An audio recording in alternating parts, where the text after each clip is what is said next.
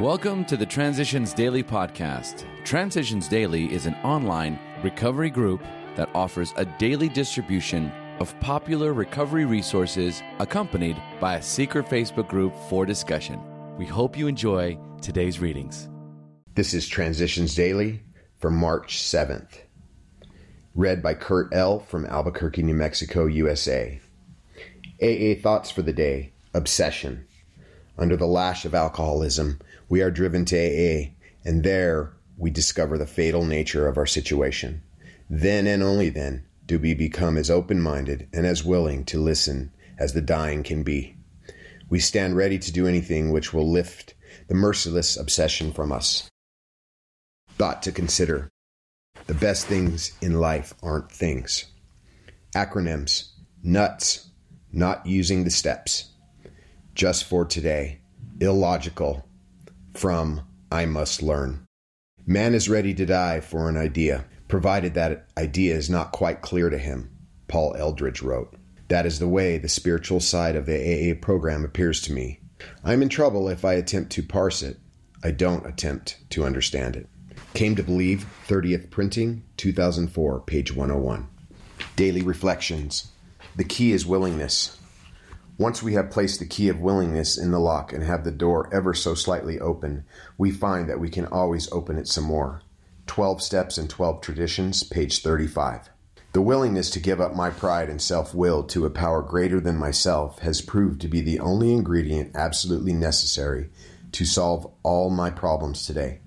Even the smallest amount of willingness, if sincere, is sufficient to allow God to enter and to take control over any problem pain, or obsession. My level of comfort is in direct relation to the degree of willingness I possess at any given moment to give up my self will and allow God's will to be manifested in my life. With the key of willingness, my worries and fears are powerfully transformed into serenity. Copyright 1990, Alcoholics Anonymous, World Services Inc. As Bill sees it, for emergencies only, whether we had been believers or unbelievers, we began to get over the idea that the higher power was a sort of Bush League pinch hitter, to be called upon only in an emergency. The notion that we would still live our own lives, God helping a little now and then, began to evaporate.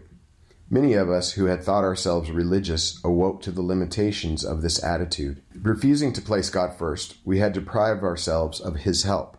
But now the words of myself I am nothing, the Father doeth the works, began to carry bright promise and meaning. 12 and 12, page 75. Big Book quote Abandon yourself to God as you understand God. Admit your faults to Him and to your fellows. Clear away the wreckage of your past. Give freely of what you find and join us.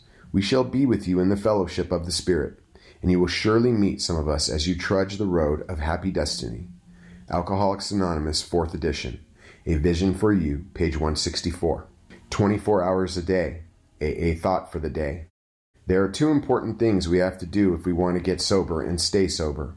First, having admitted that we're helpless before alcohol, we have to turn our alcoholic problem over to God and trust Him to take care of it for us. This means asking Him every morning for the strength to stay sober that day and thanking Him every night. It means really leaving the problem in God's hands and not reaching out and taking the problem back to ourselves. Second, having given our drink problem to God, we must cooperate with Him by doing something about it ourselves. Am I doing these two things? Meditation for the day. I must prepare myself by doing each day what I can to develop spiritually and to help others do so. God tests me and trains me and bends me to His will. If I am not properly trained, I cannot meet the test when it comes. I must want God's will for me above all else. I must not expect to have what I am not prepared for. This preparation consists of quiet communion with God every day and gradually gaining the strength I need. Prayer for the day. I pray that I may really try to do God's will in all my affairs. I pray that I may do all I can to help others find God's will for them. Hazelden Foundation, P.O. Box 176, Center City, Minnesota 55012. This is Kurt. I'm an alcoholic. We hope you enjoy today's readings.